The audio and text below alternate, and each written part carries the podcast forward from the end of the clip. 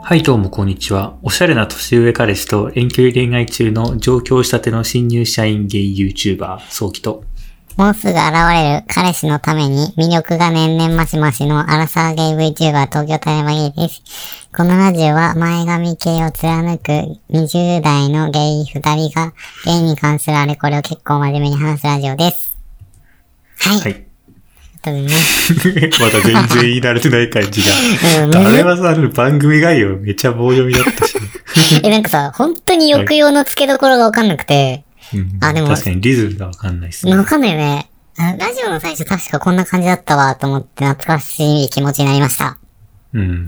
うん、初心をね、忘れないようにしてやっていきましょうね。ですね。はい、はい。ということで、はい、じゃあ今日もお便りを読みたいと思います。はい、ポンコツガッサーさん、前髪ネームポンコツガッサー、ありがとうございます。ありがとうございます。初お便り。通学中に毎日聞いています。先週、アンドロイドでもポッドキャストが聞けると知った情弱系ゲイです。自分にない考え方とか、逆にモヤモヤしてたものを言語化できて、毎回目から鱗です。長くなってしまうんですが、お悩み相談させてください。私はソキさんと同じ大学院生なのですが、ソキさんとは違ってゲイも、ゲイ友とか全然いません。今までに友達や環境に恵まれていたので、別にゲイ活しなくてもいいかなって感じで、ずるずる来て今に至る感じです。しかし、そんな私もにじゅうさんさい。周りを見てみれば、彼女持ちの友達がいるわけで、そういうのを見ると自分も付き合ってみたいなぁと思うわけです。ただ、いちねんまえに思い切ってアプリを通して何人かに会ってみたんですが、自分の問題がいろいろ浮き彫りになってきました。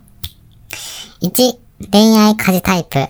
タラレバさんと同じく好きだと思ったら爆発しちゃうようで、気持ちばかり前に行ってしまいます。今までゲイに囲まれていなかった分、好きになっていいという状況が心にガソリンをまき散らしているようです。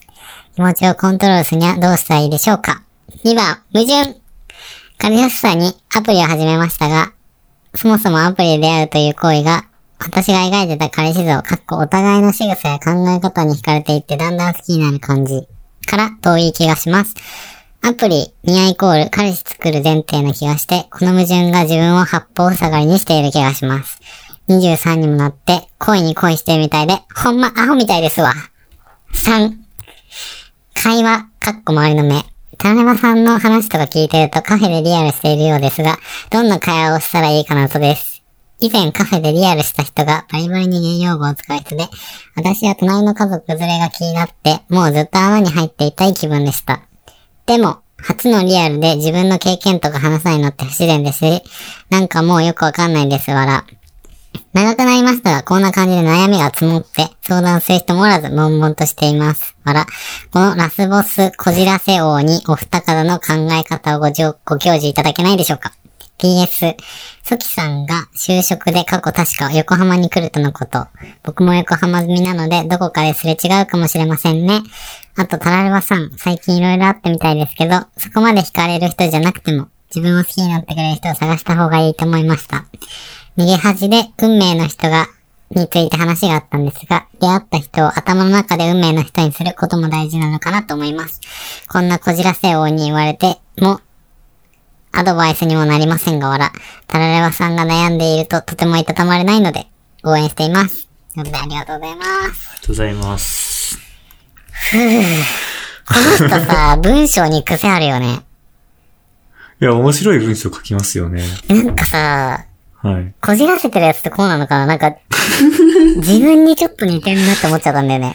うん、確かにちょっとタラレバさんと文章の書き方雰囲気似てるというか、うん、好きになってもいいという状況が心にガソリンをまき散らしているよね。そうそうそうそうそう、ここここ、うん、何言ってんだけど僕こういうシンパシー感じる人に結構厳しめの言うこと言うこ言うパターンが今まであるから気をつけてね。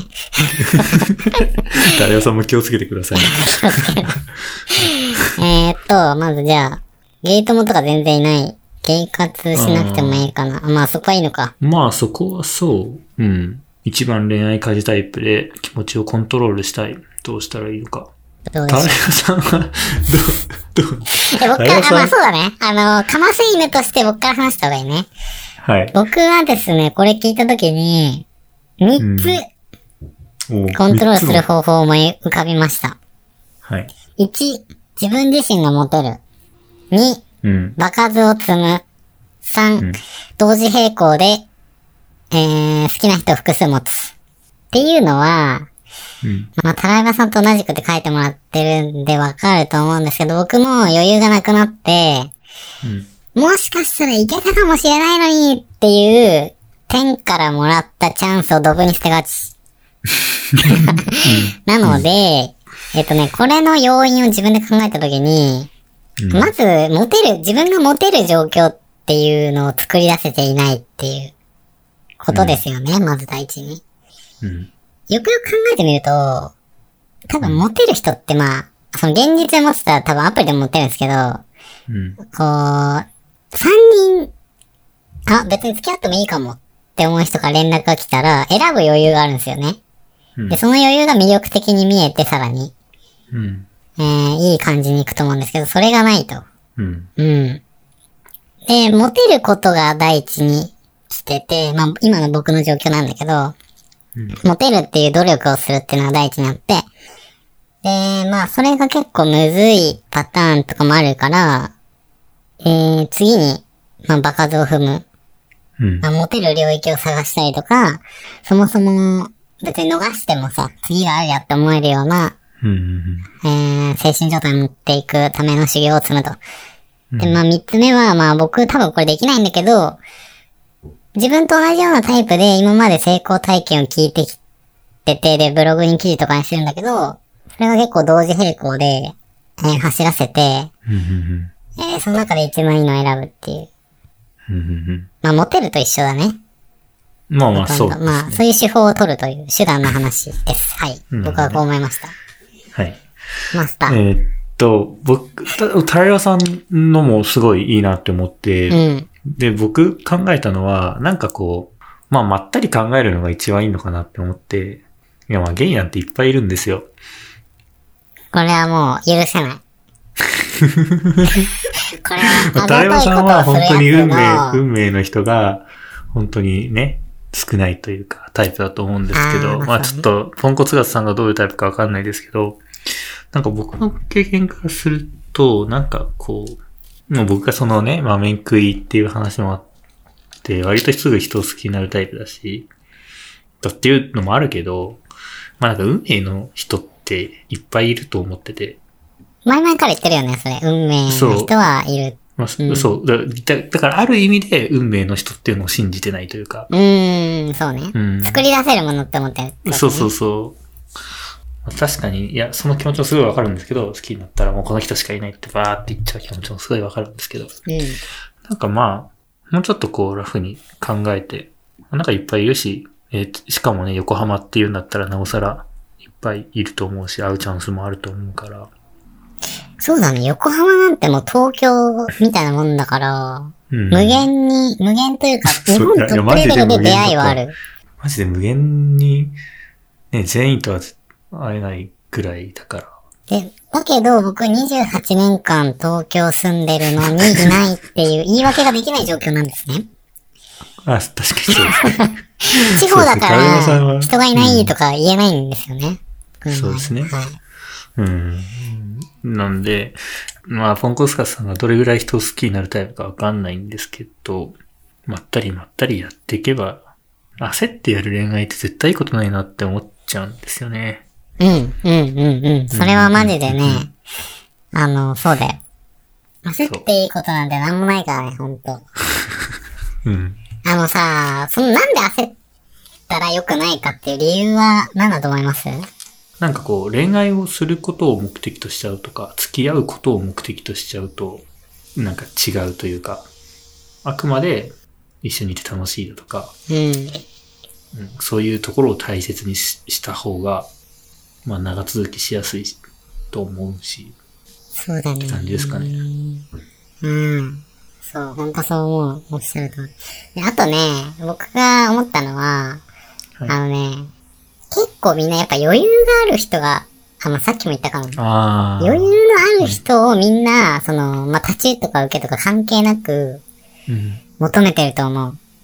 うん、立ちでもさ、受け入れてくれる広さとか、うん、そういうのを受けに求めてる人いるだろうし、まあ受けの人は分かりやすい、そのなんだろうな、ちょっとリードしてくれる、うん、けどちょっと可愛いみたいな、その立ちの人が好きとかあると思うんだけど、結局そこにあるのってもう精一杯で、うん、うんたらかんたらっていうよりも大人の余裕とかが結構共通のもとになってると思うので、うん、そうですね、ちょっとなんか若いうちはまだいいけど、まあにじゅうさんさい、うん、っていうことなんで、ちょっとずつね、そういう余裕みたいなのがあった方がいいかもしれないですよね。本当にそうだね。はい。じゃあ次、矛盾？これですよ。お互いの。そう、アプリだと、いわゆるなんかね、あの、自然、自然な恋愛というか、なんて言うんだろう。だんだん惹かれ合っていく感じね。がないと。うん、僕全然わかんないんですよね、これ。ああ、うん。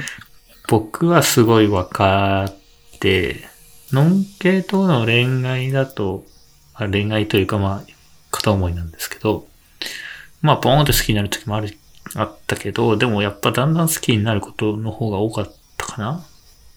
うーん。うーんで、まあ、それをね、確かにアプリ始めた当初とかは求め、そういう恋愛したかったなって思うんですけど、まあ、アプリだと確かにそうは な, ならない。僕はその経験がなくて。え、どっちがない？もうだんだんだん好きになるっていうのはない、うん、だんだん好きになるっていう経験はアプリだとない、ないっすかね。あ、そっちなんだ。そういうことか。その、うん、職場とかで出会ったりとか、うん、っていう意味のだんだんなんだ。えーと、一般社会で出会って、だんだん好きになるっていう憧れの話なんだ。いわゆる多分そういう恋愛に、うん、に憧れがあって、うん、あのアプリで出会った人ともそういう感じに、したいんでしょうね、ポンコツガサさんは。そうそう、大根おろしさんもそういう話やってさ、僕がわかんないっつってさ、うん、なんか教えてもらったじゃん。うん。忘れちゃったんだけど、なんだっけ？えっと、えっと、どういうことですか？えっと、なんかそのさ、だんだん好きになるっていう感じが理想っていう人多いじゃん。うん、ポンコツガサさん。ああ、そうですね。大根おろしさん、ソキくん。な、何がいいの？それ僕、好きに上下とかないだろうと思うんだけど。えっと、僕は、その、恋愛していく過程を楽しみたい人なので、うん、最初は見ず知らずの他人で、で、だんだん仲良くなって友達で、その友達とちょっとずつ一線を越えていきながら、こう、恋人になっていくみたいな。え、でもさ、僕さ、今さ、すごいソキ君がいいこと言ってる裏でさ、はい。なんかこれじゃねえかなっていう、いびつな考えが生まれちゃったんだけど、はい。はい、それなんかさ、性欲に、うん、言ってる自分が嫌みたいな。性欲と恋愛をごっちゃにしちゃってる自分が嫌みたいなことじゃないのかなってちょっと思っちゃったんだけど。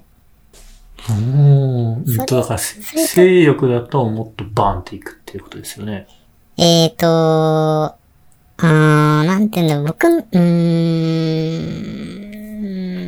ん、なんだろう、僕の場合、えー、わかんないけど、うんバーンって好きになって、うん、その好きの気持ちしかないんだけど、それが大事だから、その強さが高ければ高いほどいいよ、楽しいしいいから、うん、だんだん好きになってくっていうより、なんだろう、うん、最初からずっと高ければ高いほどいいじゃんって感じ。なるほどね。なんで、うん、なんでだんだん好きになるっていう。え、なん、いや、それはもう。スターターがいいの？それは単純に憧れだと思います。え、うん。その、なんかよくドラマなり、漫画なり、小説なりってなんかそんな感じじゃないですか？知らないですけど。え、一目惚れのパターンのさ、ドラマもあるじゃないですか。いや、まあ、あるんですけど、なんだろうな。家庭が好きなんですよね。家庭が楽しみたいなって思っちゃう。人間性に惹かれて、好きになってるっていうものが、うん、純潔。だからあれか、クリスチャン、的な思想ってことか。かもしれないですね。相手を知ってから。全然クリスチャンじゃないですけど。うん、好きになるみたいなね。うん、ああ、なるほどね。なんとなくそういう感じって言われてわかるかも、うんうん。で、そういうのに憧れを描くのもわかるし、僕もそうだったけど、でも、アプリであるようなパーンって好きになる恋愛でも別に僕はそれはそれでいいと思ってます。その点ではタラレバさんと共通してますね。うん、確かに。結局だってまあ、例えば付き合ったら、まあ、その後どうしていくかが大事なわけだし、なんだろう、まあ最初はね、うん。うん。まあそれはそれで一つのだんだん好きになっていくみたいなのも楽しみの一つだと思うんですけど、まあそれがなくても別に付き合った後一緒だし。そうだよね。一緒。うん。完全に一緒かはわかんないけど。うんまあ、全くその付き合い方とかどうでもいいんだよね。うん。なんか、とにかくゲットしたいって感じになっちゃう。あ、ダメだ、これがダメなんだ。これがダメなんだわ。せわしい感じが出てますね。余裕。とにかくどうでもいいから早く付き合おうと思う。欲しい欲しいって。まあでもな、なんだろうな。その、まあ、話戻すとポンコツガスさんが、うん、でもアプリに、やっぱ、面白みがないっていうかさ、情緒がないっていうか、趣がないみたいな、そういうニュアンスで多分思ってて、うんうん、だったらもうサークルとか、入ってもいいかもね、うんそ。そっちに行った方がいいんじゃないかな。うん、アプリでもゼロではないと思うんですけど、そういうのって。でもなん、なんとなくやっぱりこう、友達、友達、恋人、やりも食うのなんかみっつに分かれちゃう気がしますね。うん、あのね、もう、最近、今度ちゃんと話したいんだけど、アプリはね、あの、特別にすごく難しいよ。うんうん。うん。あの、難易度がね、とても高いと思う。ほう。うーん。あ、でもそうだな。そう思うとだんだん好きになるっていう感じのニュアンスがちょっと分かってくるかもしれない。僕の中で。えっと。うん。いや、アプリはやっぱさ、前も話できたけどさ、一般性のモテがどうしても必要不可欠になるし、うん。えっと、だからその文面とかはそこまで重要視されてなくて、うん、まずそのアプリっていうものがきっかけを生むものって、そのきっかけが得られるのに必要なものが、うん、えー、一般性のモテ、つまり顔面の良さ。うん。で、ゲイの場合はそれのみ、ね、ほぼそれのみになってる。から、うん、だんだんと好きになる感じっていうのはま、ま、まじで真逆だよね。うん。うん、そうですね。まあ多分これは男女、男女の場合だとそこに、あの、お金とかステータスっていうのが乗っかってくるから、あのー、うん、逆転のチャンスあるんだけど、うん。うん、ないのよ。ゲイの場合。確かにね。おそらく。おそらくね。あるパターンもあると思うよ。うん、そういう人同士が合うっていう。でも、自分が選ぶときに、うん、自分が選ぶときの感覚ってでも、多分そうじゃない？見た目で選んでない？うん、多分。そうですね。うん。だって、見た目以外で選べないじゃないですか。そうそうそうそう。アプリで、アプリで。あんなね、近い順に写真が出てきてさ。そうなんよ。そうなんですよ、ね。だから僕、動画にするといいと思うんだよね。あー、なるほど、ね。これから多分動画になってくと思う。うん、確かに動画だったら加工とかもそんなにできないし、うん、声とかで喋ってる雰囲気で、うん、なんとなくその人となりがわかるしね。そうそうそう。そうなっていくと思うし、まあツイッターがその代替になってるのかもしれないけど、うん、まあ、アプリはね、すごく難しいんで、えっと、モテに特化しないと、うん、うまくアプリを使うことはできないと思う。うん、そのモテも、どういう特化させるかっていうのも考えなきゃいけないから、うん、むずいよ。そうですね。じゃやっぱりアプリのむずさって、まあみんな多分うすうす思ってて、うん、なんかもうちょっと他のね、代替ツールが出てくるといいなっていうのは思ってるんですけどね。うん、でね、アホじゃない、うん、だから、あの、恋に恋してみたらアホ、あんまアホみたいでさって言ってるけど、アホじゃない。あの、その、その感覚むしろ大事にした方がいいと思う。うん、そうですね。うん、確かに。なんかその、例えばアプリでモテるとかになってくると結構人間性良くなくなっちゃうパターンとかあると思う。うん、うん、なんかその、うん、そうですね。すごく相手を下に見たりとかないがしろにしたり、うん、まあそういうシステム、レベルとかつくシステムになってからあれだけど、うん、しょうがないんだけど、なんかね、そこってね、ちょっと違うよな。そうですね。うん。だからまあでもやっぱり、うーん、じゃあどう、どうすればいいんだろう、これは。だからアプリを一旦離れるか、うん、アプリはもうモテに特化するっていう風に割り切って、うんえー、きっかけを拾うっていう考え方にするといいと思う。うんうんうん、なんか僕この前さ、質問箱できたんだけど、うんえー、単発の方がモテるからそうした方がいいかな。今前髪系ですみたいな感じで来たんだけど、うんえー、なんかやってみた方がいいと思う。だから単発にしてモテて、うん、で、自分も相手もお互い好みで性格も合うっていう人がか、あの、釣れる可能性上がるわけじゃん。あ、自分が持てればね。会えるきっかけさえ作って、そこはそのアプリ側に迎合していって、うん、そこからまた、あの、長期的な付き合いになるように。そうそうそう。アプリ上で行われてることに何にも価値を見出さない方がいいと思う。アプリはただのきっかけで、うん、その後どうするかだから、うん、彼氏作る前提な気がしてるかもしれないんだけど、ね、意外にそんなことないと僕も最近思い始めて、うん、全然なんか友達できて、一緒に飲む友達できる人もいるだろうし、うん、で、向こうからね、好意を向けられても、なんだろうな、ひどいこととか言わなければ、別にそれはそれでいいことだから、うん、なんかね、みんなそこまで重く、うん、なんか恋愛しなきゃしなきゃとか、彼氏作んなきゃみたいな前提で意外に動いてない。うん。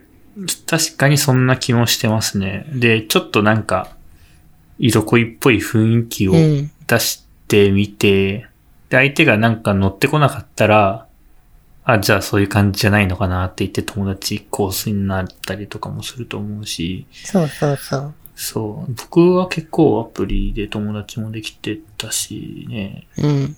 本当にそんな感じ。うん、僕もなんかさ、すごくさ、会ったからには好きか嫌いかはっきりしなきゃってすごい思っちゃってたの。うん。それがしゃぶしゃぶ事件だしね。そうそうそうそう。でもさ、僕マジでさ、うん、あの、学習能力超高いから、うん、さんかいめの時に、まあにかいめは脈なしだったんだけど、さんかいめの時に、うん、あ、この人多分自分と、うん、なんだろう、その、好きかどうかはわかんないんだけど、あ、やれる、みたいな。うん。やりたいんだな、みたいな。あ、やれるっていう信号を送ってくれてんだなっていうのをキャッチできて。うん。それはすごい。なんかそう、そういうのを、別にでもさ、その信号キャッチしたからって別に答えなくてもいいし、うん、えっと、自分がどうしたいかっていう、ただそれだけなんで、うん、なんかね、いっかいめのリアルって、えー、決断を出さなくていい。うん、で、みんな結構なーなーで、まあ、やれたらいいなとか、うん、本当にそういうのとか、なんか、あ、好きに、好きになれるかまだわかんないな。でも別に、うん、もう削、こいつを切り落とすっていうほど嫌いでもない。うん、そんな程度なんよ、みんな。うん、割とラフに、適当に合ってますよね。相当自分が相手のタイプとかじゃない限り、うん。なんかみんな結構そのさ、低温調理みたいな感じでやってるから大丈夫。そうですね、うん。アプリでとりあえず会う。それだけ。うん、本当にアプリってそれだけ。うん。と僕は思うよ。確かに。マジで、それは同感ですね。うん、ですよね。うん。学んだから本当。うん。成長してるでしょ恋愛マスター。成長してる。うん、でもそのね、低温調理感はすごい大事ね。うんうんうん。すごい大事。そう、低温調理でいこう。ヘルシーだからね。はい。はい、次、三つ目、会話。これね、周りの目。うんと、まあ、相手がバリバリに言力を使う人、これはまあ言った方がいいかなって思いますね。あ、使わないでほしいって伝えるってこと、うん、まあ、僕も割と初対面の人だとカフェでリアルとかした時にあんま言わないようにしてますね。あー、気遣ってんな、うん、偉いね。一応気使って言わないようにして、相手がバンバン使うようだったら、ああ、大丈夫なんだって言って僕も使いますけど。はあ、なるほどね。うん。僕はマジで気になんなくて、うん。だけど多分僕結構使っちゃうタイプだと思うの。うん。なんか自然とね。うん。うん、だから、新宿でだいたいリアルすることが多いんだけど、うん。えー、その時はもう、結構個室っぽくなってるカフェとか、うん、抑えてるかな。ああ、考えてますね。考えてるかな。ただ単純にそこが好きだから行くだけなんだけど、なんかたまたまそうなってて、うん、あ、別に問題ないかなみたいな、うん。僕は気になんない。あのスタバで混んでても別になんか隣の人にどう思われようがもう合わないからどうでもいいと思ってる。そうですね。僕も使われても全然問題ないですけど。うん、これ結構さ、高津の差かもしれないよね。うん、そうですね。うん、で。あとはなんだろう、どういう話をするかによるんでしょうね。バリバリにゲイ用語を使うっていうことはバリバリにゲイの話をしてるわけじゃないですか。うん。僕はあんまそういう話しない気がしますね。初リアルとか。え、日曜日飲み行くとか。ああ、なるほど。それは、まあ関、関東だとそうなりますよね。あ、そっか。名古屋、名古屋。そう。名古屋だと二丁目っていうものがないので、うん。うん、僕、だいたい同じような、ね、大学生と会うことが多かったから、まあなんか、大学で何勉強してんのとか、バイト何やってんのとか、うん、趣味何やってんのとか、ゲイと何も関係ないことばっかり話してるんで。え、なんかさ、うん、僕も、いや、うちら割とさ、多分さ、ラジオやってるだけあってさ、うん、別に話を途切れさせるっていうこと、そう、うん、そう別になんないというか、うん、そこまで難しくはなんないタイプだと思うんだけど、うん、でもたださ、もう一通り聞いた後さ、うん、どうしようってなった時に、いや、難しいっすよね。そう、僕はそっから、そのいつ自覚したのとか、そう絶対共通であろう話をするときにどうしてもそれ、ね、まあ、あ、そっかそっかそっか。確かに、それはそうですよね。だからリアルする時間も大事かもね。うん、うん、確かに。短ければこう、早く切り上げられる。そうそうそう。だから僕もブログで昔書いてたんですけど、最初のリアルは、まあに、にじかんぐらいでって。カフェでにじかんお茶するぐらいがいいよって。それぐらいだったら割とこう、まず身の上話をして、共通点を探してつつ、それで盛り上がってたらまあにじかんぐらい行ったりするので。うん。意義あり。なんすか？これさ、ソキくんが、はい、あの、思わせぶり男っていうのがさ、また発覚したと思うんだけど。はい、え今の、どこに思わせぶり要素があったんですか？まあにじかんだったらあれだけど、僕さ、この前の、その、リアルした人いちじかんで切り上げちゃって、うん、うわ、脈なって思ったの。にじかんでも、結果的にそれ脈なかったんだけど、にじかんでもちょっと脈ないのかなみたいな。その、ご飯には行ってくれないんだっていうのはちょっと思う気がする。うんとね、時間帯によるな。その、例えば、お昼、ランチしましょうでじゅうにじ集合ぐらいであってにじに解散だと、うん、なんかにじって解散する時間帯じゃないじゃないですか。うん、まあその後にその人に予定があったらいいんだけど、うん、僕大体その大学終わりとかでごじとかでに集まることがあって、その後そこでなんか適当なカフェ入って、まあ、ろくじとかしちじぐらいで、あ、バイトあるから帰るわ、じゃあね、みたいな感じが多かったんで。まあ、バイトあったらいいかもね。まあ、そうそうそう。うん、あ、だからそうかもな。その後に予定があったからかな。で、なんかさ、その、僕、最近学んだんだけど、うん、僕は、あの、肌汚いから、うん、あの、昼会いたくなくて、っていうのはどうでもいいんだけど、うん、夜に会うことが多くて、暗い方がね。そう、普通にご飯行って、うんまあそこで飲んだりとか食べたりとかして、うん、でその後にやっぱさでもそれでも今まあコロナっていうのもあってにじかんぐらいでさ店出るわけで、うん、そうですね。でその後に相手にそこでさすぐパパッとバイバイしたら、うん、あってなるからみんなやってんのが多分公園に誘う、うん、ないですか？本当ですね。ないですかこれ？僕あると思ってるんですけど。僕の経験で言うと、うん、それを、そのようなことをやったのは、今付き合ってる彼氏ぐらいですね。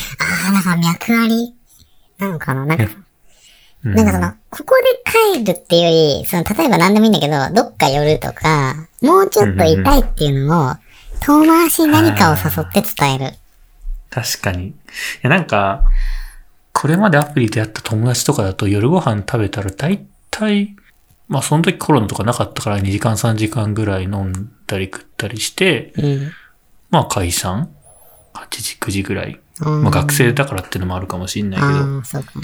でもまあそれだったら絶対まあ ひゃくパーセント 友達ですよね。確かに。って感じで、今の人はろくじぐらいに集まって、最初本当飲み屋とかじゃなくて、あのスープストック東京でカレー祭りやってる時で、カレーせんえんぐらいのもうほんと一皿のワンプレートのカレー食って、うん、もうほんとさんじゅっぷんよんじゅっぷんぐらいじゃないですか。え、てかなんかさ、初めて会うって時にスープストックのせんえんのカレー行くっていうのはちょっとびっくりなんだけど。え、ちょうどなんか、僕その時に、うん、その日の昼に、あ、夜あったんですけど、彼とは、うん、昼になんかスープストックのカレー祭りやってるって聞いて、あ、行きたいなって思ったってちょうど近くだったんで。うん。うん。別に僕いいかなって思って。確かにそのぐらいのラフな感じで来てくれるの嬉しいかも。うん、そう。そう。で、その後に、まあさすがに早いし、うん、まあ話も盛り上がったし、うん、また別のお店行かないって言われて、ああ、いいね。なんか、その、彼が気になってるって言ってた、その、カフェなんですけど、うん、こう外テラス席があって、うん、夜とかだとなんかこうキャンドルとか置いてこう話せるみたいな、うん、そういうなんか洒落たカフェがあって、そこでそうリアルしてましたね。えー、だからあ、じゃあ二段構えはやっぱ、まあ、確かに役割てかでもこれさ、なんか最近さ、うん、ポッドキャストでさ、えーうん、結婚したい乙女たちトークみたいなやつを、結婚したい乙女たちのアダルトーク。はいはいはい。僕もちょっと聞きました。聞いてんだけど、はい、やっぱね、どっか誘うっていうのは重要って言ってた気がします。うん、あーやりたいもしくは、多分、ちょっと、こうやりますみたいな。うんうんうん。証明になる気がしますね。確かにね。で話を戻すと。戻すと。えーっと、どんな会話をしたらいいか謎です。うん。緊張しすぎかもね。それ意識しすぎかもね。うん。でも相手の度量にもよるよ、これ。いや、難しいんですよね。なんか。下手なやついるよ。下手なやつがポンコツださなんか。いや、てか、話が弾まない人は、うん。いや、マジで、フィーリングが合わない人だから。いるいるいるいる。そう、僕もマジで、マジで、全く合わない人いたんですよ。いるいるいるいる。うん。仕方ない、もうそれは。もうそれはもう、まあ、自分が悪いとか相手が悪いとかじゃなくて、もうフィーリングが合わないで、まあ、ただでさえそんなにさ、その社会的なさ、共通点とかあんまりないじゃないですか。同じ学校とか同じ職場でもないから、まあ、ただでさえきつい状況なんだけど、それでも話ができない人ってほんといるんですよね。なんかもうさ、ああ話しても、真逆の価値観とかね。うんうん。えみたいな。ああ、そう。なっちゃったりとかな、もう属性違ったらね。そうそうそう。平行線を辿っちゃって、うん。どうしても含まらないと、た、そのさ、風船のその、ビニールもさ、うん、そんなに多くないから、うん、膨らま、どっかが膨らまないと、うん。無理なんですよね。うん、うん。ということですね。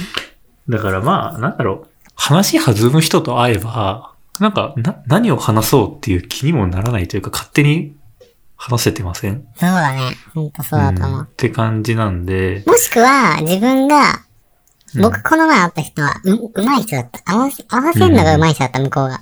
うん。で、すごい喋りやすかったから、なんかそっち側に回るか、うん。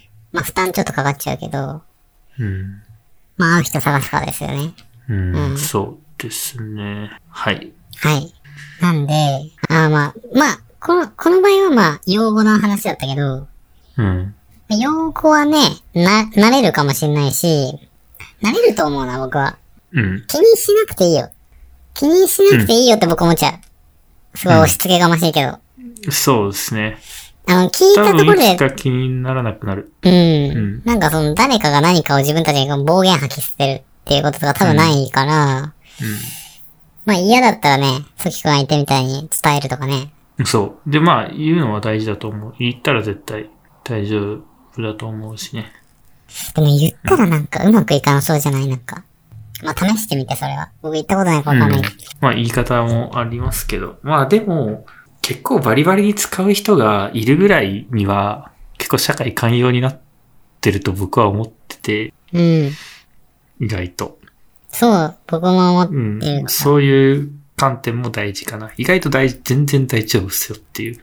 なんかその自分。これも押し付けがましいけど。いや、でもなんかさ、そのじゅうはっさい、じゅうきゅうさいの時は、うん、でも確かに思ってて、その、そうね、自分の中にあるものなんだよね、うん、多分それは。そっかそっか。だから周りからの目じゃないか。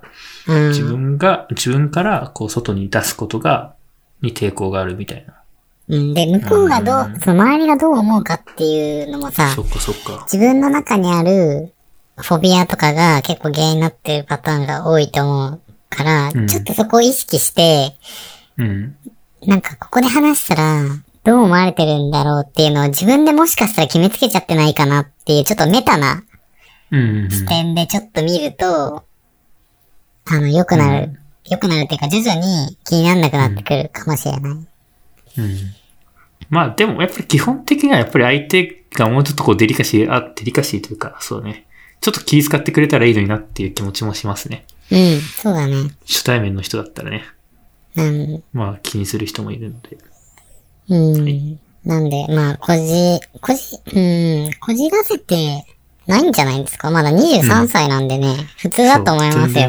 そう。そう恋愛、始めたての純粋、ピュアな、って感じじゃないですか、うん、全然これからだよね。そうですね。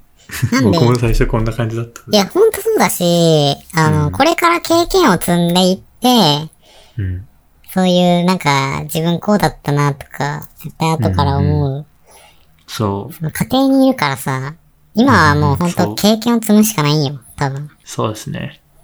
だからまあ、あのー、まあアプリなり、なんなりで、いろんな人と出会っていれば、いいことあるなと思いますけどね。うん。まあアプリ、うん、本当苦手だったらサークルとか言ってね。うんうんうん、セクマイサークルとかもあるじゃんってことで、で、最後ちょっと、僕へのアドバイスですかね。えっと、何でしたっけえっと、運命、頭の中で運命の人にすることも大事。僕、これまださ、ごめん。めっちゃ。わかんないっすか。あのー、アドバイスありがたいんですけど、うん、僕はちょっとね、まだこの考えに至れていない。うん。手段、なんか僕、その頭の中で運命の人にするっていうの、僕はなんか自発的に、好きになるっていうことを今までしたことがなくて、うんうん、好きな人というものは、こうい、いつか降臨するというか、っていう経験しかないんだよね。うん、それデビセクシャルみたいな、その、うん、もしかしたらそういうのも原因になってるかもしれないけど、だからなんかこう、うん、別に付き合ってる状態っていうことが僕の中で、うん、なりたい状態っていう、ことにも入ってないんだよね、そもそも。そうですね。だから、うん、好きじゃない人と付き合ってもって感じなんですね、ただ。そう、よほどそれの方が苦痛になっちゃうから。うん、確かに。たまたまの中で誰かを運命な人にするっていうのは、ちょっと、僕の中では、なんか手段がこう目的になっちゃってる気がして、なんか、僕の中ではそれはちょっとなんか、まだね、うん。うん変わるかもしれないんだけど、今はなんか、うん、それだったらもう一人で全然い、いても全然幸せなんでって思っちゃう。うんうんうん、だよね。そうですね。でもどう、どうですかこれ、こじらせなんですかねいや、いやも、もちろんそれもありますけど。いや、もちろんあるのかよ。てか、ごめんなさい。それもあるっていうのは、タライバさんが言ったことに関して、それもある。別にね、別にわざわざ好きにならなくても、そのすぐ恋愛したいとか、ね、恋人が欲しいってわけじゃないんだったら、うんそこまで無理しなくてもいいっていうのもあるんですけど、なんだろうね。付き合ってみて好きになったりすることもあるしね。ああ、まあそうだね。あなんだろう。いし、だん、どんどん好きになってことだってあるしね。そういうタイプの人もいるし。まあなんか、そう。なんか、そこら辺も柔軟性があるでもいいって感じですかね。うん。うん。でもさ、ちょっと僕、ちょっと誤解されてるかもしれないけど、はい。毎回別に、僕がタイプな顔なだけで、あのー、面食いじゃないと思うよ、僕は。多分。そんな気がしない？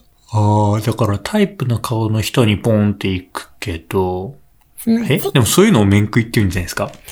あれ？違う？そうなのかな？え、なんだろうな。僕はなんか品のある人が好きなんだなって思うんだよね、最近。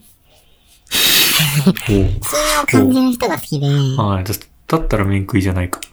と思うんだよね。なんか僕がね、うん、その、イメ君の画像を、その恋愛相談するたんびに、友達見せると、うん、いやー、全然、全然だわみたいな感じで言われて、あ、あうんうん、確かにでも N 君も、自分でそういうこと言ってたなと思って。うん、まあ、現役はいいかもしれないんだけど、うんうんうん、面食いではないかと。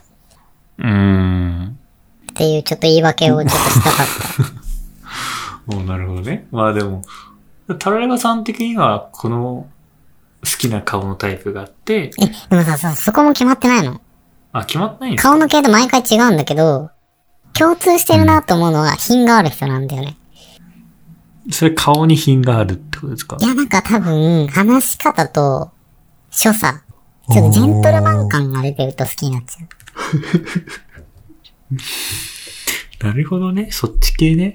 そう。なんかやから系と全然違くないですか？それ大丈夫ですか？結局やから系の人があっても、うん、性的には見えるんだけど恋愛的には見えないっていうのもそこなのかもしれない。ああ、なるほど。ね、やから系って品とかけ離れてるからね。でも意外に余裕を感じて、ああ、それはって人もいるけど、まあそんなあったことないんでわかんないですね。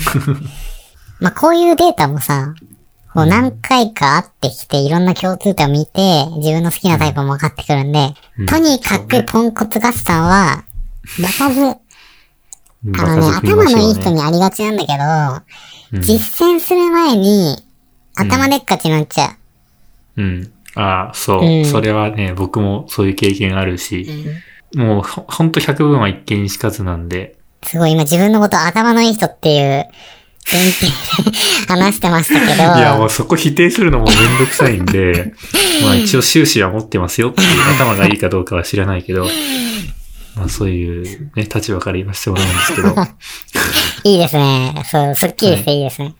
そうそう、だから、あのね、うん、そこなんだよ、ほんとに。あの、僕もね、あの、バカなんだけど、うん、考えちゃうタイプなの。うん、その、うん、行動する前に。うん、だけど、考えてたけどね、うん、世界はね、ゼロなの、はい、こう。